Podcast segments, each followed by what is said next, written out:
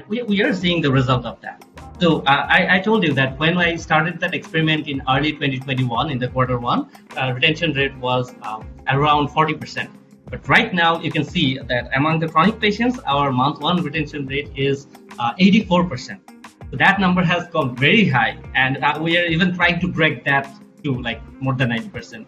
So that, that, that is one of the uh, metrics that matters to us. And we, we believe that is the most important metric to figure out if we have a product market fit or not.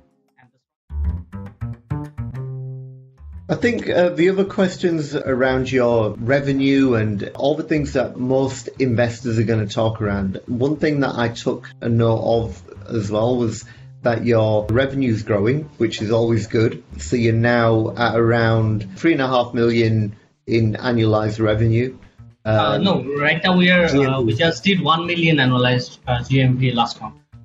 Okay, yeah, sorry, that's right. It was one million. Uh, but I've noticed that the trend as well is that your that your margins are growing in line with GMV. Yeah. So if we'd have talked to you maybe this time last year, you would have been talking about your margins being quite low in, in the single I digits, think, and now I think you're in double yeah. digits now. We are um, close to double, close to double digit. Yeah. So this uh, the exact amount is from uh, last year. From 12 months ago, the margin is uh, almost doubled. Actually, it, it actually doubled uh, now and we are talking with all these our suppliers and manufacturers and this is actually proportional to the GMV amount we get. So how this industry works is they have this segmented margin or ba- the margin based on the slots. So if you hit this amount of GMV per month for, for that particular pharmaceutical or for that particular manufacturer you get a, a reward point of another 2% or another incentive of 5% after you hit this amount so uh, it is ex- exactly proportional to the GMV number, the margin, and we, we are seeing this trend. Every quarter. We are uh, improving our average margin uh, by roughly five to ten percent every quarter, and the, still the numbers, the absolute numbers, are very small compared to the uh, like market opportunity because we have not raised any significant amount of money before that before finding product market fit. We have been uh, raising a significant amount of money since like last two months now you will actually grow even faster, and with this growth, uh, the margin will grow as well. So we still have an opportunity to grow our margin, double our margin uh, by uh, next 18 months. So the, the, the question that I was going to ask is you're always positioning the fact that you can deliver quickly, but that means that you're going to have to create depots or repositories in different parts of Dhaka, different parts of Chattogram, isn't that going to increase your cost and then impact your margin? So uh, for outside Dhaka, all, all the cities, we don't need multiple uh, hubs. But in Dhaka, we actually plan to be just four hubs because Dhaka is one of the, uh, I think, most uh, densely populated cities in the whole world. So this gives us this density dividend. So we don't have to set up a lot of hubs. We can create uh, hubs in just four strategic locations. And as our algorithm, I, I mentioned that our algorithm, the intelligent inventory uh, ordering algorithm, that allow us to operate with very little inventory, the most optimized inventory that is uh, needed, and we don't even hold an inventory for more than three days. So for every medicine, we only order order for uh, maximum three to four days. We don't uh, hold any inventory longer than that. So that's what allow us to optimize that and minimize the number of number of inventories we hold. So for example, what a standard pharmacy chain will hold in inventory in their traditional model or manual model, our inventory is one fifth of that. So that's why, with the cost of one of their large warehouse or uh, pharmacy, we can build actually five different hubs with the same cost. And creating these four hubs will cost only $100,000, $110,000, which is very much doable for us. And it will it will actually minimize the delivery time uh, from 24 hours to actually less than six hours, four to six. The customer experience will be much more higher. And right now, we also another metric that we track, though it is not our primary metric, but it is one of the secondary metrics that we track, is the cancellation rate or the fulfillment rate. So if we get 100 orders, and it is the case for all the other online pharmacies, there are some people, some order that gets cancelled because of maybe delivery time, maybe they actually need it within four hours or five hours. before their dinner meal. So here's an interesting thing about medicine delivery. It's not like food or grocery delivery. So that we, we don't have to be this quick commerce startup. We don't need to deliver within 30 minutes because medicine for these chronic patients are only taken with meal.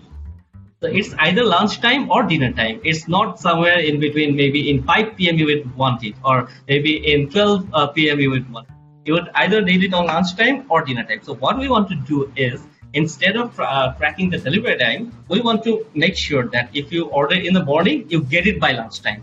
And if you order after lunchtime, you get it by dinner time. We don't have to deliver in between. So only two shifts. If we can ensure that everyone for, for, from any part of the city can get it either on these two slots, then we are fine. We don't need to over optimize that. That's why our unit economics is much better than all the on-demand delivery service they have all these negative gross margins. But we have actually a very uh, good positive gross margin even at this point, uh, though we are not optimized yet. But still, we have a very good positive gross margin.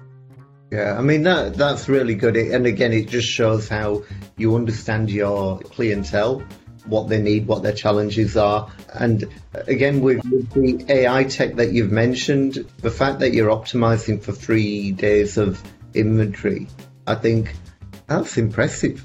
I mean, that is genuinely impressive. I think there's a lot of um, supermarkets and uh, uh, and retail outfits that would really kill for having that level of inventory optimization because it reduces your cost.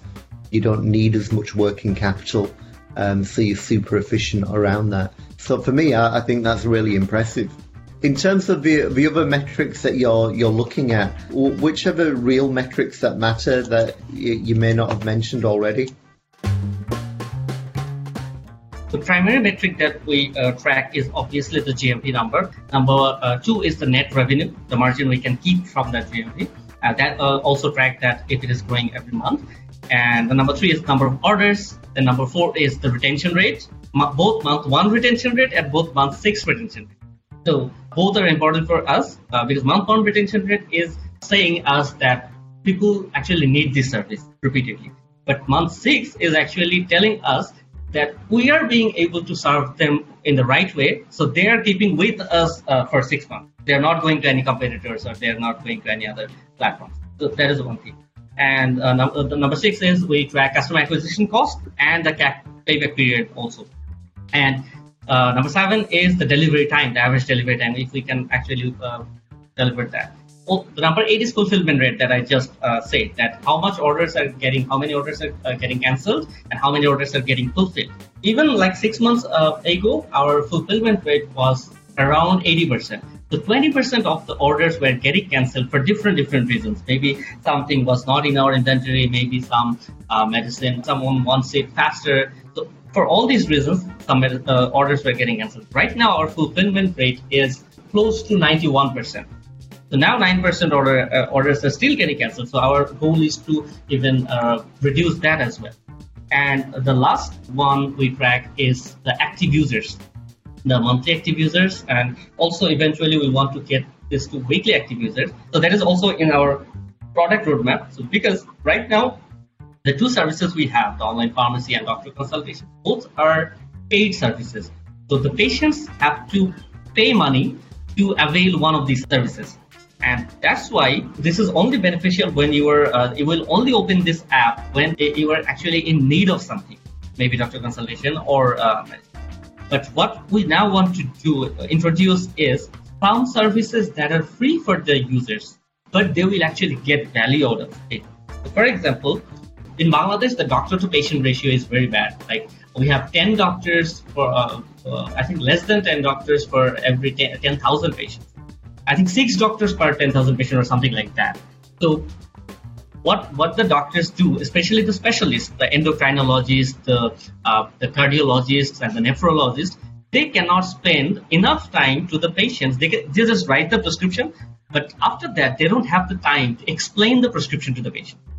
So they cannot uh, explain how they have to take care of themselves. So, for example, if you are a newly diabetic patient, you, uh, you need to control your diet, you need to do exercise, you need to track your uh, blood sugar level. But these specialist doctors, they don't have time to explain all of this to you. And maybe they will explain it within 30 seconds, and you, as a patient, you will not get any of it. So that's why we are now uh, partnering with all these doctors to create Netflix kind of video series for these patients. So this is diabetes series of 20 videos. How you should take care of yourself. And uh, maybe whenever you are in doubt you will just search for your and we are also this is in our research and development stage uh, chatbot kind of feature where you will just type in your uh, what problems you're facing and it will suggest the relevant contents for, for you maybe also suggest next step for you. What, what is the uh, do a triage? This is in medical uh, term. It, it's called triage. So based on your symptoms, based on how you're feeling, based on your maybe if you have any kind of lab test report or anything. So based on this, uh, it will decide whether you need to just watch a content or this is actually a severe case and you need to actually consult with a doctor or this is an emergency case you need to call the emergency service like 911 or something like that so uh, we are also working on these kind of services where patients will get value without spending anything. Okay. I mean, and this uh, will help with us the, the activation rate. Like we track yeah. the customer journey into five uh, steps, basically the classic, the acquisition, activation, and revenue, retention, and referral stage. So we are seeing one thing is our acquisition to activation ratio actually is not that great. So the people who are activated, who interacted with the app, who maybe uh, mm. entered their personal data, uh, they go to revenue stage. So they become our paying customer.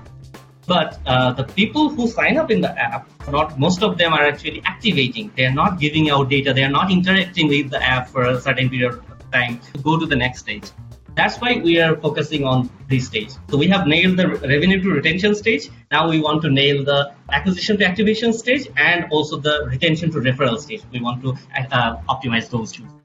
Good. Okay, that that sounds like a real plan that kind of leads me on to the, the other questions that I had around the other services that you have. Because if I look on your website, it shows that you've got, you know, feminine hygiene products in there as well, which don't necessarily require, you know, prescription or anything like that. So it's just like a marketplace for buying certain types of products that you might find in a pharmacy, but doesn't require any any prescription from a doctor.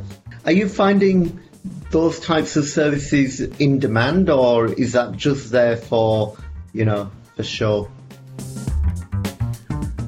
There are some uh, products that our customers are again. So we are always a customer-led th- thinkers. We don't push anything on customers. When a customer actually demands for, so our we have a list of things where we have a platform where our customer support executive gets messages from these customers that I, I, need this, but I cannot find all these things. And they, they have a request button where these patients can actually request for a product that they need, but that is not in the database, that is not in the app. And every week, I think we are getting requests for like five, ten different products from the uh, patients may it be medicine, it may be some kind of over-the-counter products. And after the month, we have this meeting with our operations team. They summarize everything and they count the frequency. So how many customers has requested for this particular product? So we only choose the top frequently requested products and then add it to the database and add it to the inventory.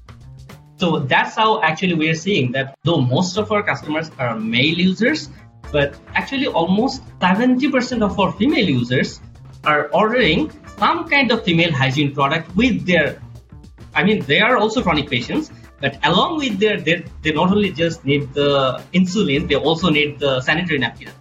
So that's why instead of why should they uh, go outside again to buy this only uh, one yeah. thing?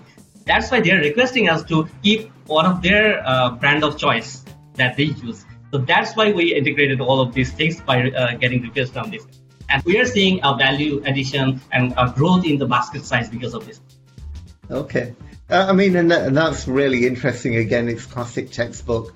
Supermarkets do this all the time. They kind of lead you in with one thing, but then they they also know the buying behavior of their customers, and and because of that, the basket increases.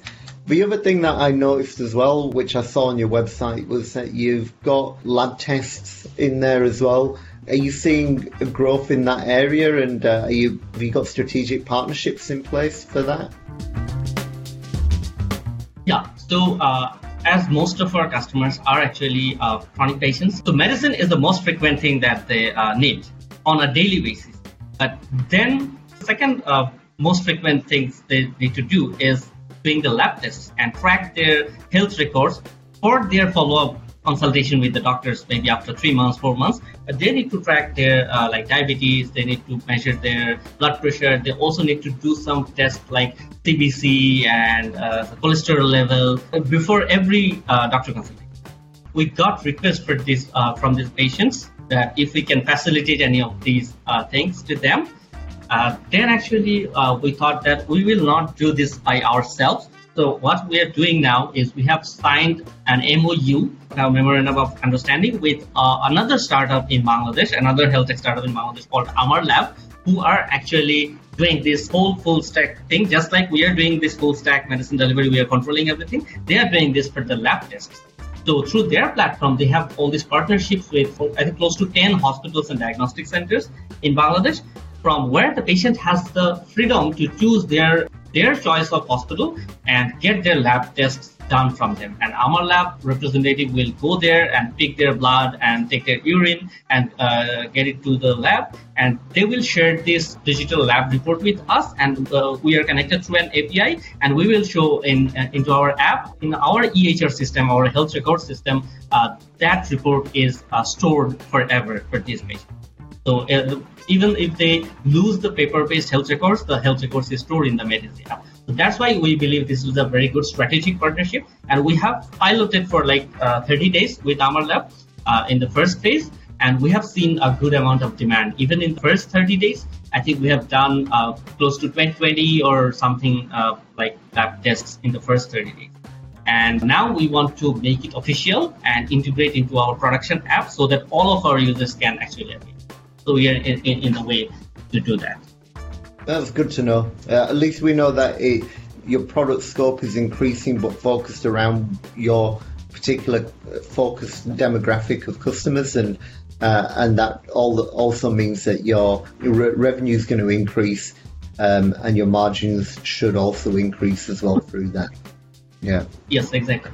You also mentioned about how MedEasy is now powering the online pharmacy feature for a number of the uh, doctor consultation players in uh, in Bangladesh.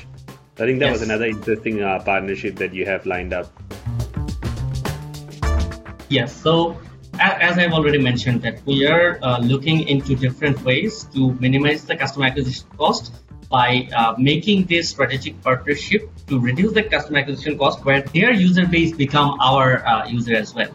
So uh, what we're doing is I already had this relationship from by talking to all these four or five telemedicine players when I was uh, also their competitor. So now I, I, reached out to them and our team reached out to them. Or, and in some cases, they reached out to us that they need a medicine delivery partner where when they have this digital prescription who will actually deliver this medicine to their patients. So then we partnered with, I think uh, we now have three or four telemedicine company as our partner, where we are the backend medicine delivery provider for them.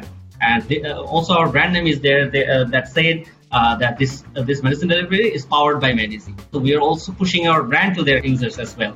And uh, they get an invoice which is co-branded. So in the invoice, it says their logo and the MedEasy's logo that this is a co-branded product for them. That, that is one thing. And we have also uh, we have recently partnered with another health insurance provider. Uh, and we have signed the MOU. We will go into action soon.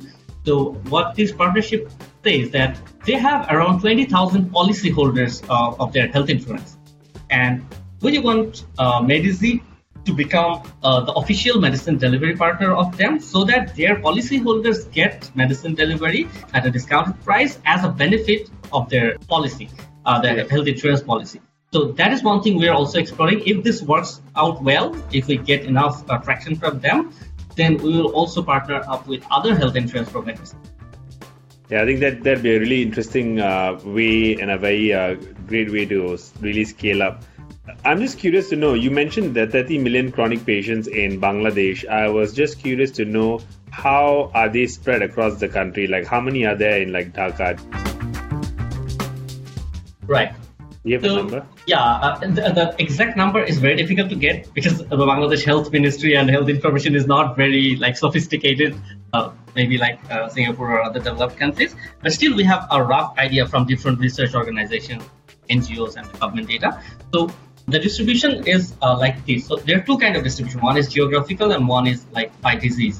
So by disease, if you see, there are around 10 million known diabetic case, and there are some other people who doesn't even know that they have that.